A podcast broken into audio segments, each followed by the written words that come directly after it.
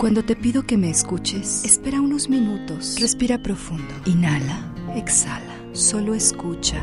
Aquí y ahora. Invitamos a especialistas, profesores, conocedores y personas experimentadas para que compartan con nosotros sobre temas de inteligencia emocional y meditación. Comenzamos.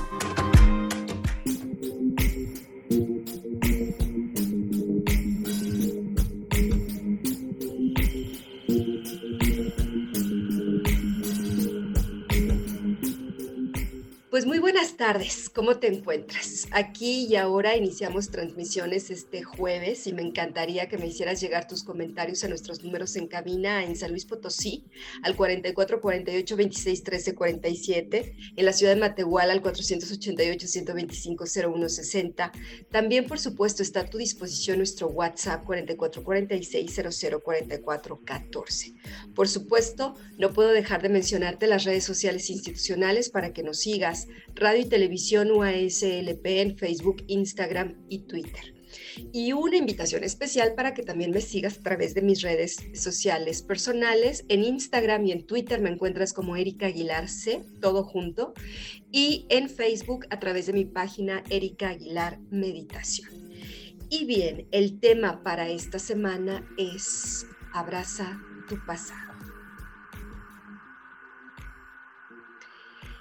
Y para hablarnos de este tema, que es como un tema muy del corazón, está con nosotros Norma Gaitán. Norma es psicóloga, es diplomada en psicoterapia breve sistémica, imparte talleres y tiene una amplia experiencia en la, consulta, privada, además de realizar intervenciones como acompañamiento terapéutico con figuras. Norma, bienvenida aquí y ahora. Muchísimas gracias. Muy buen día, eh, pues muchísimas gracias por la invitación antes que nada y eh, a las personas que nos están escuchando, pues gracias por estar aquí ahora, ¿no? Pues gracias, es un placer contar contigo porque hoy vamos a hablar de un tema que, eh, bueno, el título a mí me encantó, por eso le pusimos así, abraza tu pasado. Me gustaría abordar junto contigo, Norma, que nos ayudes a comprender de qué manera el pasado juega un papel en muchas ocasiones muy importante para em, nuestro presente.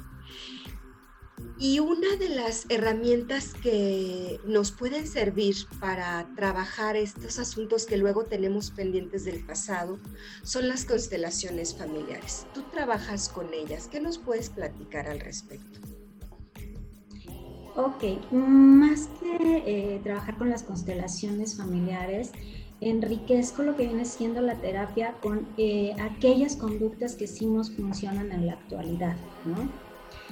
Porque eh, sí es importante lo que viene siendo nuestro pasado, porque de alguna manera nos ha formado en muchos sentidos, ¿no? Hemos visto muchas actitudes de niños que de alguna manera aprendimos nada más bien. Pero la gran noticia es que no nos define lo que vivimos. ¿sí? Nosotros tenemos en, en este momento eh, ya la ventaja como adultos de modificar aquello que nos lastimó y que nos hizo daño. ¿sí? Ajá. Realmente eh, las constelaciones familiares, por no tener ese sustento científico, esa investigación profunda, se ve solamente como una técnica de la cual vamos a, tomar aquello que sí nos sirve, ¿no? Un ejemplo que puedo ver muy claro ahorita es respetar el orden de llegada, la jerarquía, cosa que en los últimos años se ha perdido mucho, ¿no? Vemos hijos que quieren Ah, perdón, ¿a qué te refieres con el orden de llegada y la jerarquía? El orden de llegada.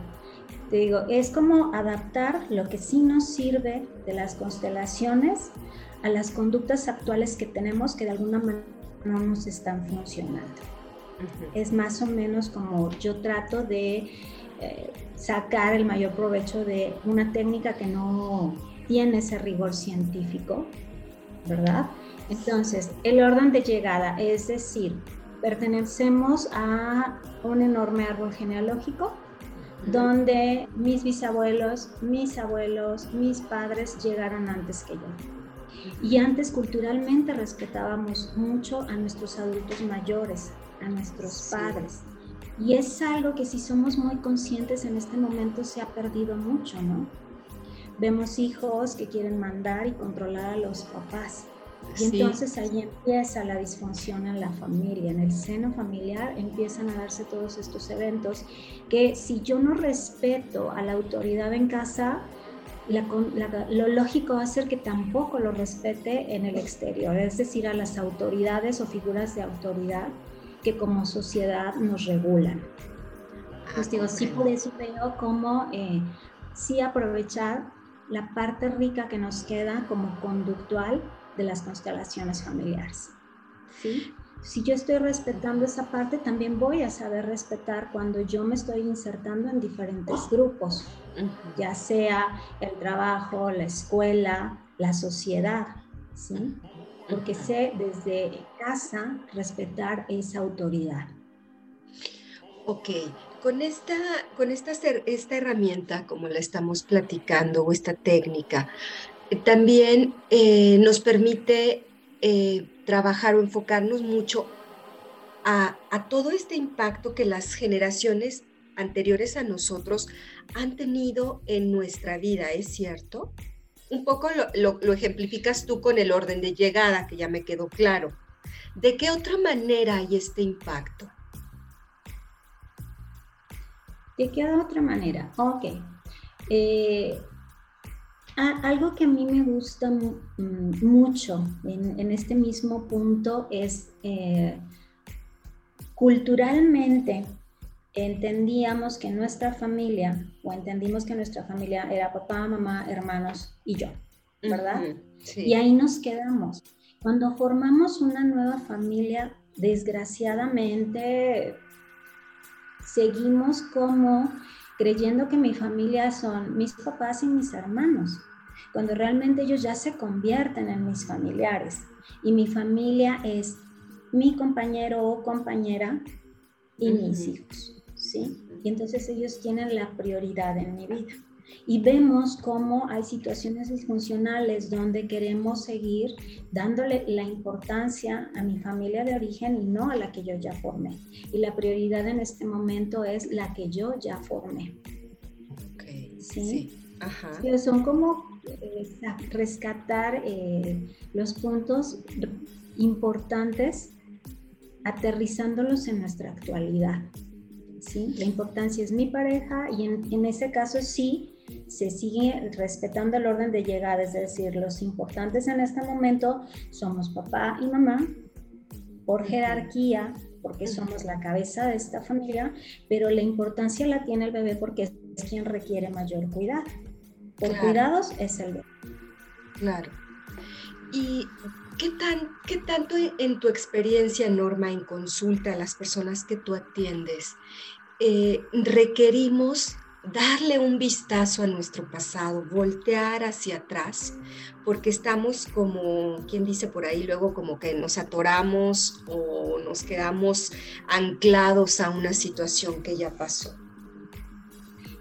Aquí se, es importante cuando yo detecto que hay patrones de conducta que en algún momento me funcionaron para pertenecer a esa familia, pero que ahorita como adulto como eh, padre de familia, como miembro de una empresa, ya no son eh, adaptativos o ya me están, eh, ¿qué te diré?, poniendo el pie en mi proceso de desarrollo, ¿no? Ahí es importante decir, esto no me funciona. Por ejemplo, te puedo decir, culturalmente también es el estar culpando a alguien de lo que está sucediendo en mi vida para no hacerme responsable de ello, ¿no? ¿Y por qué? Porque es muy doloroso. Sí. Y, además, eh, no estamos acostumbrados tampoco a que nos hablen de manera asertiva, de frente, diciéndome, oye, sucedió algo y estoy molesto. Cuando nos hablan de esta manera, pensamos que es agresivo, que nos están lastimando, que nos están ofendiendo, cuando realmente las personas están siendo asertivas. Y es un proceso de crecimiento y de maduración. Hay muchas heridas en el pasado, Norma muchas heridas que, bueno, tú nos compartes, eh, que, bueno, es un proceso, ¿no? Pero, ¿a qué le tenemos más miedo de nuestro pasado? ¿A, a seguir siendo heridos? ¿A repetir cosas que sucedieron antes? ¿Por qué nos quedamos tan obsesionados con situaciones que nos, que nos hicieron daño? Eh, siento que la, primera razón es esa, el miedo a, ser heridos nuevamente, ¿no? Después siento que es al crecimiento, a dejar de ser niños, ¿verdad? Porque seguimos actuando mucho desde eh, ese niño lastimado. Entonces es como esa parte de, decir, bueno, en su momento... Eh, la situación me lastimó demasiado. Y en ese momento como niño no pude actuar de otra manera, porque dependía en todos los sentidos, económica, emocionalmente, de papá y de mamá. En este momento de mi vida ya soy un adulto y es importante buscar nuevas formas de comportarme para salir adelante y también buscar un proceso de sanación para que esa herida deje de doler o deje de lastimar. Y aquí me gusta mucho verlo, como ver con amor y compasión mi proceso de, terapia, mi proceso de crecimiento, de desarrollo, ¿sí?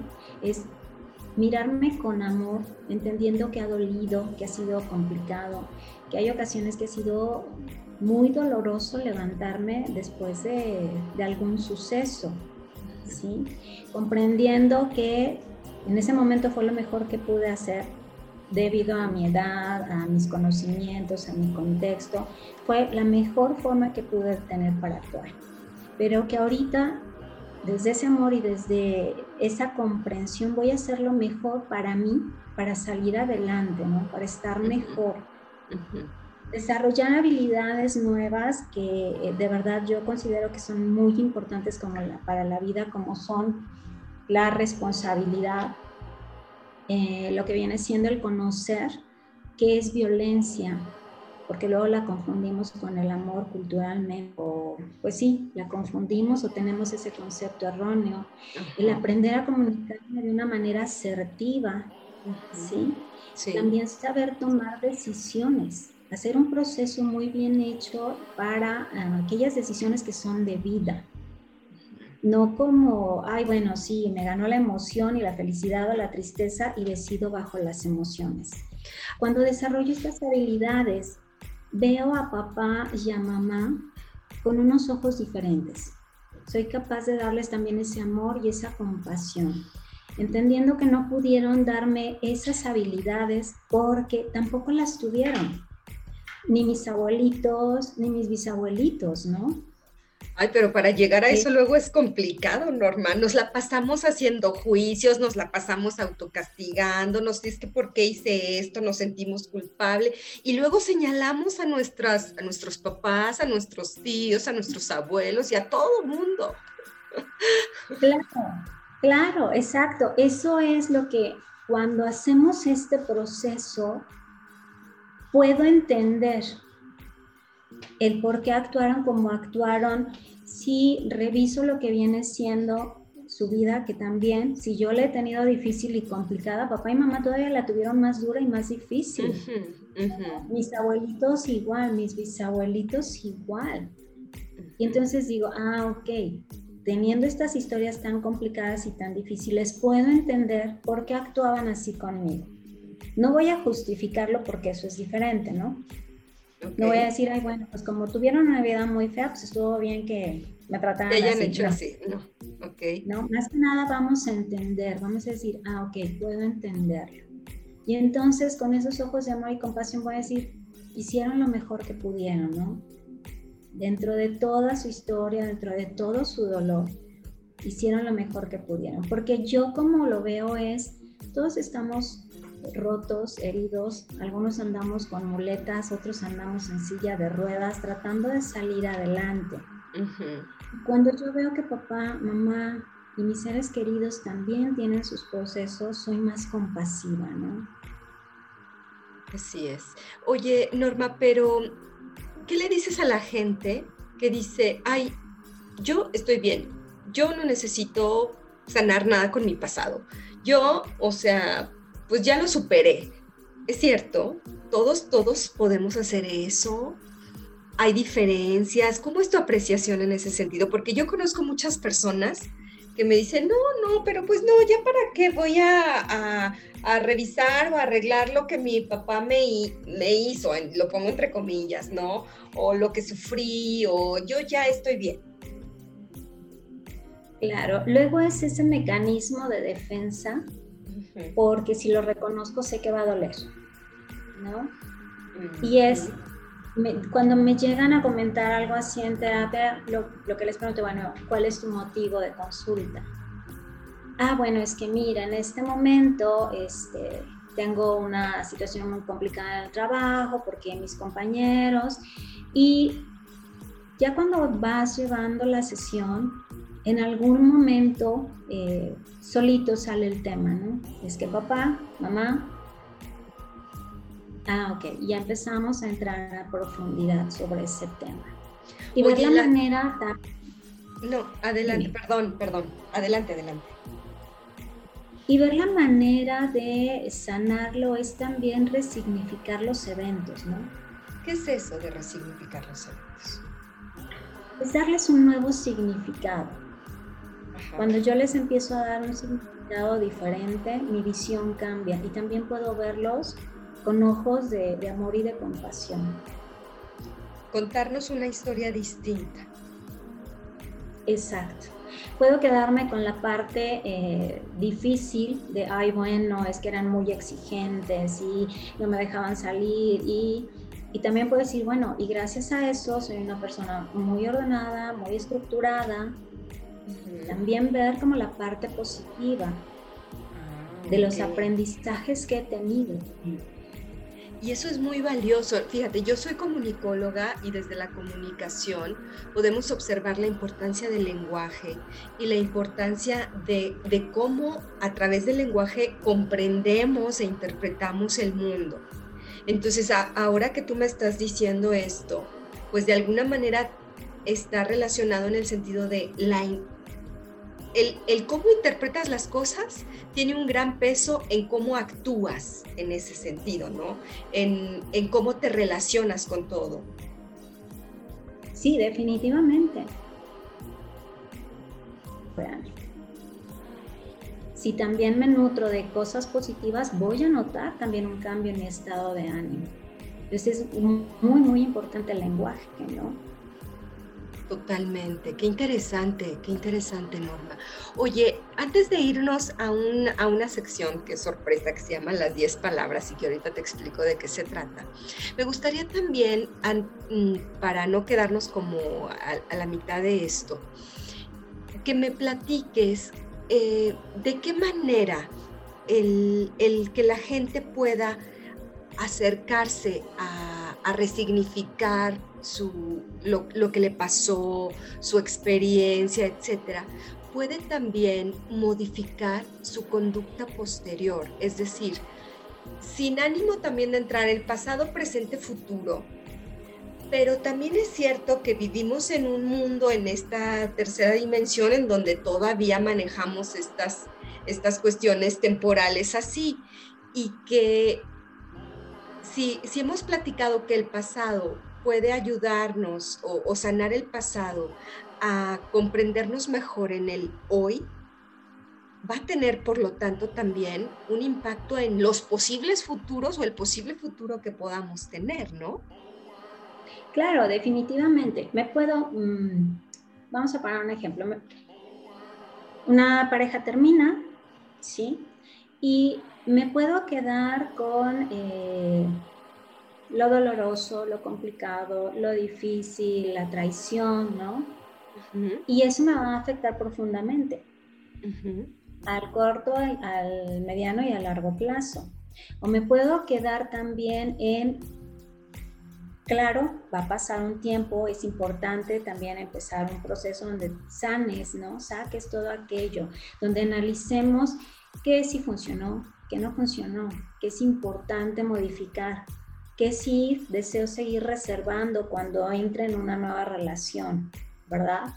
Y cuando pasa ese periodo, también volver hacia atrás la, la, vista y darme cuenta en el crecimiento que he tenido debido a esa experiencia, ¿no? Porque eh, te puedo decir en consulta, lo que yo veo es, dicen, es que eh, soy más segura, estoy tomando decisiones, me doy cuenta de que soy capaz de resolver mis necesidades, ¿verdad? En cuanto a la economía, en cuanto al sostén de un hogar. Y entonces dice, wow, o sea, de la mujer que estaba en una relación que de alguna manera no tenía un crecimiento, ahorita soy alguien totalmente diferente, ¿no? Dicen, puedo hacer esto y ya me veo dando otro salto, ¿no? O sea, en algo mejor todavía. Claro, y es como, wow. Exacto, eso es lo padre, ¿no? Eso es lo, lo, más valioso y pienso lo más satisfactorio para ti. Pero ¿te parece también si vamos a hacer esta pequeña sección que le llamamos las 10 palabras? ¿Y en qué consiste, Lorna? Consiste en que ponemos a nuestros invitados a que nos respondan a bote pronto 10 palabras relacionadas con el tema y es ahora sí que a la primera asociación que se te venga a la mente. Entonces, no se vale repetir palabra ni se vale así que te tardes mucho. Finalmente es nada más un pequeño ejercicio, ¿te parece? Ok. no te pongas nerviosa, está muy fácil. A ver. Ok, empezamos con la primera palabra. Familia. Hijos. Generaciones. Ancestros. Sistema. Grupo. Amor. Lazos. Herencia. Riqueza. Orden. Estructura. Estructura. Estructura sería la siguiente. Ah, ok. Yo me quedé, ya, lo está pensando. Eh, sistemas. Lealtad. Fidelidad conflicto, paz, pasado, hoy. Hoy ese me interesó, pasado, hoy, excelente. Estamos hablando justamente de abrazar el pasado. Entonces, vamos a un pequeño corte, ¿te parece normal? ¿Les parece a todos quienes nos están escuchando? Y en unos minutitos más estamos de regreso para seguir platicando de este tema. Les recuerdo nuestro número 4446004414 y enseguida estamos de vuelta.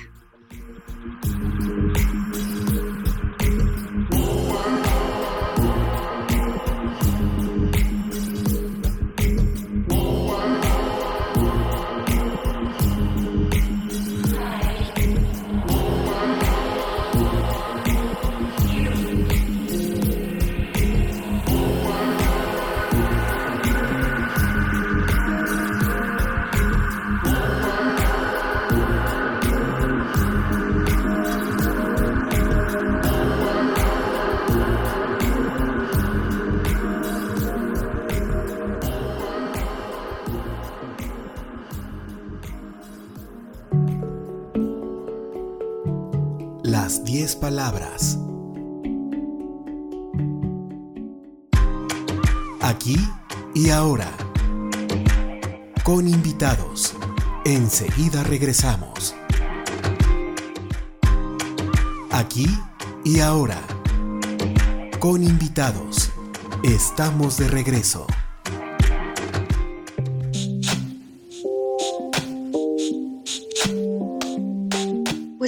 Regreso aquí en el programa. El tema de esta semana es Abraza tu pasado. Se encuentra con nosotros Norma Gaitán, ella es psicóloga, es terapeuta y nos está platicando pues de qué manera podemos nosotros eh, buscar o enfocarnos a mm, tener paz, a reconciliarnos con las experiencias que hayamos tenido en el pasado y que de alguna u otra manera nos estén impactando porque no la soltamos, porque ahí estamos clavados, porque le damos vueltas una y otra vez a lo que pasó, etcétera, etcétera, etcétera.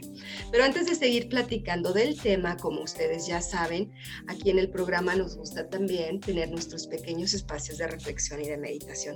Así que aprovechando que Norma está con nosotros, le pedí que nos guíe una meditación. Entonces vamos al rompecorte de la sección y ahorita regresamos con Norma.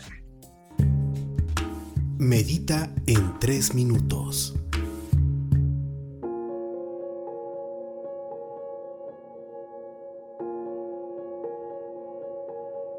Les voy a pedir que por favor cierren sus ojos, se instalen lo más cómodamente posible en su silla y vamos a hacer una respiración muy consciente es decir, muy profunda, tratando de que este aire ingrese hasta mi estómago. Inhalo, amor, paz, luz, tranquilidad. Exhalo todo aquello que no lo sea. Inhalo amor, paz, luz, prosperidad. Exhalo todo aquello que no lo sea. Y siento como en este momento, desde la punta de mis cabellos, sale todo el estrés, ajetreo, ansiedad que haya traído en estos últimos días. Siento como este, este estrés, esta presión está abandonando mi cuerpo desde la punta de mis cabellos, mi frente, mi cara, mi cuello, mis hombros, mi espalda, mis brazos, mi pecho, mi vientre, mi cadera, mis muslos, mis pantorrillas, mis tobillos y sale a través de la planta de mis pies. La tierra amorosamente recibe esta energía y la convierte en algo hermoso y maravilloso en el momento que la divinidad así lo decida. Inhalo amor, paz, luz, tranquilidad. Exhalo todo aquello que no lo sea.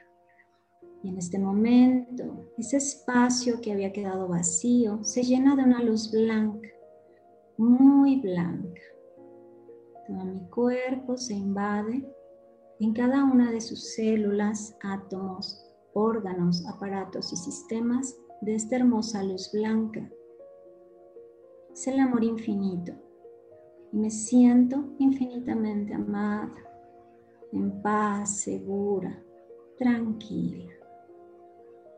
Observo como todas y cada una de mis células se han llenado de este amor infinito.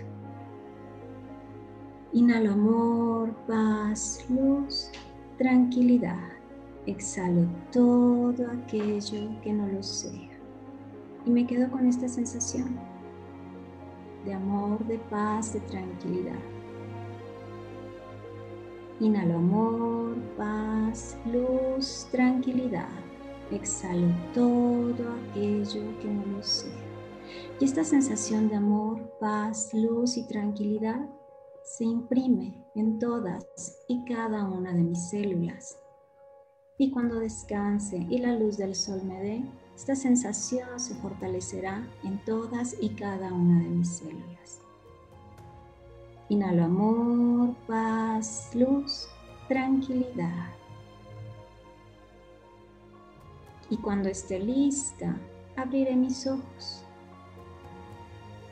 y sentiré esta sensación de paz, de tranquilidad, de amor.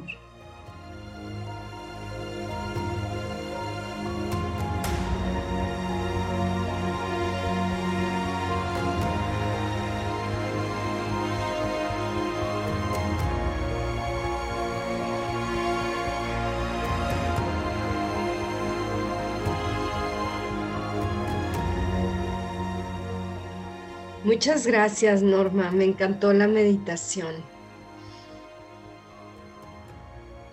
Es un gusto. Eh, ¿Tú utilizas algunas de estas técnicas también o de herramientas como parte de tu, de, tu terapia? Cuando llegan en un estado muy elevado de ansiedad, sí realizo la técnica de respiración profunda.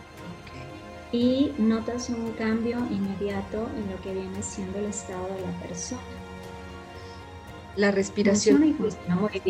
Sí, era lo que te iba a decir, la respiración es, es un ancla que nos permite situarnos en el presente, en el aquí y en el ahora. Y es una respiración profunda, es hasta que llega al estómago. Entonces sí, te da ese, ese tiempo de cambiar el estado en el que te encuentras. Muy bien. Eh, oye, Norma, Em, respecto a lo que estamos platicando de cómo el, pasado este, puede, puede ser abrazado por nosotros, puede ser de verdad resignificado. Eh, he escuchado también, se me fue un poquito la señal, ¿sí, me escuchas? Me quedé mm, al final de la, de la meditación nada más y lo que hemos comentado ah. y si lo aplicaba en consulta. Ok, eh, sí, es que se me fue la señal por un momentito. Te, quiero preguntar, eh, porque he escuchado en algunos momentos por diferentes personas que todo lo que somos en nuestra vida adulta está determinado por nuestra infancia. ¿Qué tan cierto es esto? Sí influye, mas no determina quiénes somos. Sí, como lo comentábamos hace un momentito, cuando era un niño no había otra opción, dependía totalmente de los cuidadores bajo los que estaba eh, yo, ¿no? Porque también, seamos muy honestos, en estos momentos pueden ser los abuelitos, pueden ser eh, mis papás, es muy variable dependiendo de cada familia, ¿no? Pero eh, ahorita que yo ya soy un adulto, sé que puedo modificarlo, ¿no? Ya precisamente por eso el, el, proceso de toma de decisiones es tan importante, porque ahorita ya va a ser muy consciente, no va a ser desde el niño que yo fui, sino que ya me di cuenta que no funcionó, eh, qué es lo que hacemos, revisar esas acciones, no funcionó, me está obstruyendo el ser una persona tan, tan cohibida o tan aislada, me está ahorita obstruyendo el camino en, mi empresa, ¿no? Porque tengo que relacionarme con las personas y eso me está obstruyendo el camino, mi crecimiento, mi desarrollo, en todos los sentidos, ¿no? Lo reviso y entonces tengo la oportunidad de actuar de manera diferente para cambiar mi presente. En ese sentido también, y recuperando algunas de las cosas que nos dijiste antes del corte, me llamó mucho la atención cuando, cuando comentas, bueno, es que seguimos, muchos seguimos actuando como niños o seguimos comportándonos este, bajo una, un escenario en donde queremos que nosotros no queremos tener la responsabilidad, no queremos tomar las decisiones, ahorita nuevamente que estamos hablando de eso, y queremos que los demás las tomen por nosotros. Eh, es, es porque queremos seguir buscando en los demás esas figuras de mamá, de papá, y, si nosotros no tenemos ninguna responsabilidad, eh, podemos seguir siendo niños siempre, Norma. Puede ser esa parte, sí, donde yo todavía estoy buscando a través de los otros el cariño, la aceptación, el reconocimiento de papá o de mamá. Sí, y ahí es mucho realmente ser muy honestos con nosotros mismos al decir, a ver, ¿qué está pasando? ¿Por qué lo estoy haciendo? Y ahí es cuando cambia algo en mi cerebrito, hace clic y dice, ah, ok, ya no es por ahí, ¿no? Ya no soy ese niño, ya no soy el hijo de mamá, ya no soy el hijo de papá. ¿Sí? Puede ser en ese sentido que estamos buscando y cuando ya nos damos cuenta que nosotros podemos dárnoslo a nosotros mismos, de reconocer esos pequeños pasos que han hecho la persona que soy el día de hoy, estoy resignificando, ¿no? Es decir, no necesito buscarlo afuera, soy una persona completa. Ahora, otra de las situaciones que yo he visto y por lo que me interesa o, me encanta desarrollar más bien las habilidades que habíamos mencionado es culturalmente tampoco nos enseñaron a tomar decisiones. ¿Sí?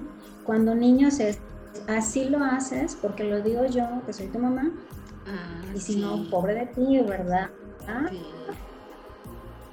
Y decidían la mayor parte de las cosas porque éramos niños y se entendían. Pero es importante, eh, y lo veo mucho en los papás jóvenes, empezar desde chiquitos a los niños, dependiendo de su nivel de edad, enseñarles a tomar decisiones. ¿no? Bueno, pero es que también está... También el día de mañana... Está la otra norma. Dime, dime. que es yo no quiero que mi hijo que mi hija sea independiente, yo no quiero que mi hijo tome sus decisiones porque entonces ya no me va a necesitar a mí además de la, parte cultural, como nos dices, ¿no? Sí, sí, porque eh, después nos enfrentamos con esa parte del nido vacío, ¿no? O sea, ya no están mis chiquitos y entonces ahora que me dedico. Y sí, mejor no los dejo decidir. Son de las cosas que te digo, culturalmente mi México lindo y querido y del alma tiene muchísima riqueza. Pero estas son las cosas que son importantes o las conductas que son importantes que cambiemos, ¿no?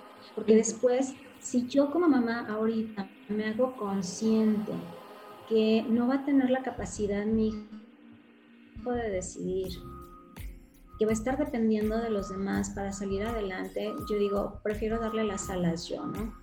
Prefiero darle esas habilidades que le van a facilitar el camino para que él esté bien, en paz y tranquilo. Dentro de estas cuestiones de desarrollo de competencias y de habilidades que tú nos has venido refiriendo, ¿cuáles consideras que de verdad son fundamentales, fundamentales y que todos tendríamos que estarnos ocupando para, para desarrollarlas? Fundamentales y que desarrollo en lo que viene siendo mi consulta es círculo de responsabilidad. ¿Sí? Eh, lo que viene siendo conocer la diferencia entre el amor y la violencia. Lo que viene siendo el proceso de toma de decisiones y la comunicación asertiva. Son habilidades que yo les llamo que son para la vida. Ok. Eh, todas e, estas habilidades, ¿qué relación tienen con lo que es la inteligencia emocional? Ok. Yo creo que tienen mucha, muchísima, ¿no? Porque el saber tomar eh, decisiones incrementa mi autoestima, mi seguridad, me hacen sentir competente. La comunicación, cuando es asertiva, también le estoy dando el derecho al otro de externar su opinión y de llegar a, una, a un punto donde... Eh, los dos quedemos lo más conformes posibles, ¿no? Donde negociemos el cómo sí vamos a sacar adelante un proyecto sin caer en la agresividad de imponer mi punto de vista o, por ejemplo, la comunicación pasiva, donde, bueno, pues hagan lo que ustedes digan. Al fin y al cabo, a mí no me toman en cuenta. Y que después voy a reclamar, es que no me toman en cuenta. ¿no? Entonces, a ver, te estamos tomando en cuenta, te pido por favor que des tu punto de vista. ¿Sí? El círculo de responsabilidad me encanta porque dejamos de cargar con maletas, paquetes, responsabilidades que no son nuestras y que nos hacen sufrir muchísimo. O sea, esas son cosas que no, me, que no me corresponden. Sí, sí, ¿no? Eh, por ejemplo, en, en un caso, eh, generalmente es soy la culpable eh, de que mi matrimonio haya terminado porque este, mi pareja me fue infiel. Yo, a ver, o sea, la responsabilidad sí es compartida. Aquí no es, no es que uno sea culpable y el otro inocente o víctima y victimario. Es responsabilidad de ambos. Sí, y cada quien es importante que asuma la parte que ejecutó para que esto sucediera o que también dejó de hacer, ¿no? Y de repente me dicen, a ver, ¿cómo? ¿Hice algo? ¿No hice algo de lo que soy responsabilidad? Sí. A lo mejor no pusiste límites en el momento oportuno, ¿no? Claro. Y tuvo consecuencias. Y después de que actúo, lo único que queda es asumir consecuencias. Y eso es, lo que pasa es que luego a eso le tenemos miedo a las consecuencias de lo que decidimos. Pero cualquier decisión tiene consecuencias, cualquiera, ¿no? Sí, sí, te digo, eh, inclusive si no actúe también tiene consecuencias. Claro, el ser omiso tiene consecuencias.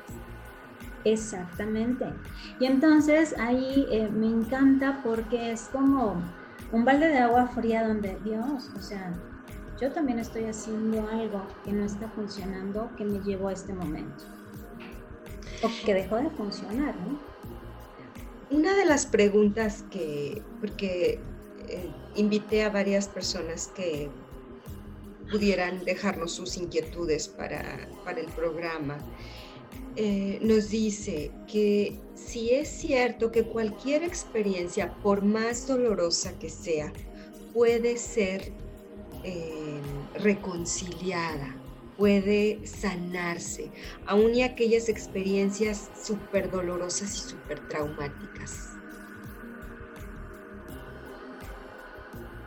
¿Tú qué piensas?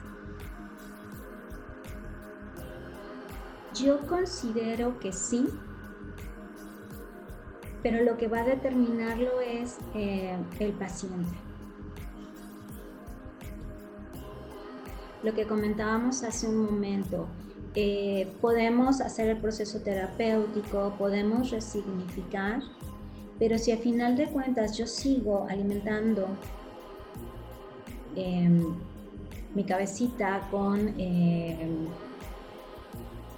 recuerdos, con palabras que me hieren y que me lastiman, va a ser más tardado el proceso. Entonces todo depende. Y para cada quien es... Sí, definitivamente. Porque empieza desde la decisión de querer asistir a un proceso terapéutico, ¿no? Oye, Norma, antes... Y la actitud con la que vayas. Ajá, antes, antes también de que se me olvide otra cosa que quiero preguntarte. ¿Por qué hay personas que luego asisten a terapia y que empiezan y ya no las terminan, ya no regresan, ya no quieren y luego dicen, ay, no, es que no sirve, no me funcionó? ¿Por qué sucede eso? ya sé. Bueno, eh, cuando decimos no, no funcionó es porque no hicimos las tareas que, a las que nos comprometimos en un proceso terapéutico, ¿no? Y la otra también es dejan de asistir porque se tiene como esa idea de que me van a decir lo que yo quiero escuchar. Y en terapia sale mucho la responsabilidad que uno tiene y cuando este, hablamos de estas habilidades, ya dicen, no, no, ya no me gustó, con permiso, o sea, si ya me vas a hacer a mí responsable de esto, no quiero. O al darme cuenta que entonces voy a tener que cambiar algunas dinámicas o algunas cosas, ahí tampoco ya no me gusta, ¿verdad? Exacto, cuando yo le digo, este, no, Tan responsable eres tú como lo es tu pareja de la situación que están viviendo. Este dice no, ¿no? La culpable es él o es ella. Y ahí dicen, se acabó. Entonces, te digo, por eso tan importante el desarrollo de estas cuatro habilidades que mencionábamos. Muy bien. Em, antes de ir cerrando el tema, Norma, ¿qué recomendaciones, qué tips, qué sugerencias entonces nos puedes, desde tu experiencia como terapeuta, como facilitadora, como instructora, nos puedes como hacer llegar o compartir para que podamos aplicarla en nuestro día a día, en nuestra vida cotidiana? Muy importante dejar de temerle a un proceso terapéutico, ¿verdad? eh, esa es una, algo, algo muy importante, no tenerle miedo a un, a un proceso. Em, retomar aquellas em, aquellos conceptos que culturalmente sí son muy importantes. Tener lo que viene siendo la, las figuras de autoridad que son papá y mamá en la familia, porque ellos son los responsables de esos menores de edad. Son quienes los apoyan, quienes los hacen sentir seguros. Dejar de ser los amigos de nuestros hijos. Porque si nos convertimos en amigos de nuestros hijos, ¿en quiénes se van a apoyar ellos? Para salir adelante, para tomar decisiones, para una asesoría. pero luego hay, luego hay papás que hasta nos enorgullecemos. Es que yo soy la mejor amiga o el mejor amigo de mi hijo, ¿no? Ya sé. Ya Pero eso no es recomendable, ¿verdad? No, no, definitivamente no. Yo creo que eh, para eso tienen a, los que son compañeros, a los que están en su edad, a los que comparten sus intereses. Para guiar, para orientar está papá y mamá. Y eh, si yo me convierto en su amigo, entonces, ¿quién es su mamá? ¿Dónde, quién, ¿Dónde está su papá? ¿Verdad? Por eso la importancia de no convertirnos en amigos de nuestros hijos.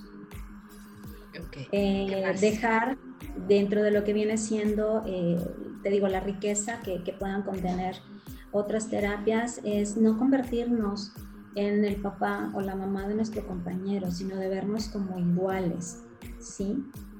De generar diálogos, de dejar fuera como esa competencia de género que luego se da en una relación de pareja, que es súper importante ahorita dejarlo a un lado ayudarnos o apoyar desde la igualdad, desde la humildad, sin sentir que porque estoy ayudando soy superior estoy por encima de esa persona, ¿no?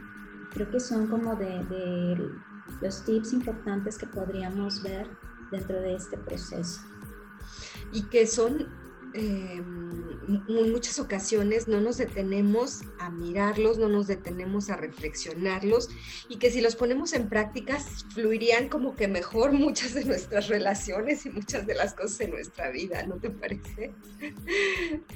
Sí, sí, de verdad es increíble cuando, digo, por ejemplo, la, comunicación asertiva la empiezan a, a practicar en casa este, lo primero que les dicen, ¿y tú qué tienes? ¿Qué te pasa? Tú no eres así, ¿no? Porque dicen, wow, qué sorpresa. Llevar a la familia a una dinámica diferente. Y estas habilidades a mí se me hacen tan importantes como papás desarrollarlas para empezar a heredarlas a nuestros hijos, ¿no?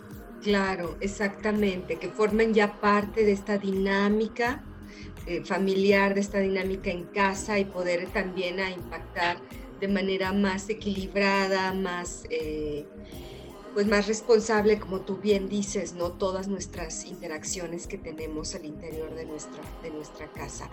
Norma, eh, un último mensaje que quieras transmitirnos a todos quienes nos están escuchando antes de despedirnos. Los tips del invitado. Creo que eh, el mensaje más importante es enriquecernos de la sabiduría de nuestros ancestros, de nuestros adultos mayores. Así como hay eh, algunas acciones en las que se equivocaron, también hubo muchísimas en las que fueron genios, ¿no? Es enriquecernos, cuidarlos, aprovechar toda esa sabiduría que ellos tienen. Yo creo que es eh, la, mayor riqueza que como familia tenemos. Muy bien, Norma, ¿dónde te podemos encontrar si queremos ir a terapia o alguna asesoría o alguna consulta contigo? Mi celular es 44 48 58 42 50 y en Instagram estoy con ngaitan.chávez, así es como me encuentro. Gaitán con Y, ¿verdad? Así es. Es que luego encontramos el gaitán con y latín, ya sabes que luego cambias. ¿Quién te, quién, te, quién, te, hizo tu acta de nacimiento? Muchas veces. Ya sé. N gaitán, ¿qué más? Punto Chávez. Punto Chávez en Instagram. Perfecto. Norma, agradezco muchísimo de verdad que hayas eh, dedicado unos minutos de tu día. Sé que tienes muchas ocupaciones, pero pues ha sido un placer contar contigo aquí y ahora. Qué linda, de verdad, gracias por el espacio. yo feliz, soy como, como niña en tobogán porque de verdad eh, he visto cambios asombrosos, ¿no? Y, y que además que poder compartirlos. Muchísimas gracias. Pues gracias a ti, Norma. Les recuerdo que nuestro podcast aquí y ahora, tanto sesión con invitados como prácticas de meditación, está en Spreaker eh, y en Google Podcast, en Deezer, en iHeartRadio y también en Spotify. La invitación para que mañana, el viernes a las siete y media de la mañana, nos acompañen en nuestra práctica de meditación de cada semana y, por supuesto, el próximo jueves en punto del mediodía. Muchísimas gracias a la Dirección de Radio y Televisión y nos escuchamos y nos vemos el próximo jueves. Adiós. Hasta luego.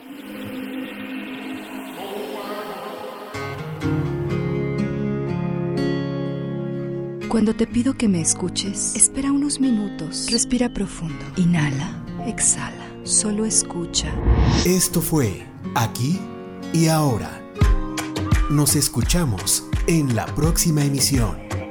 Dirección de Radio y Televisión, Universidad Autónoma de San Luis Potosí.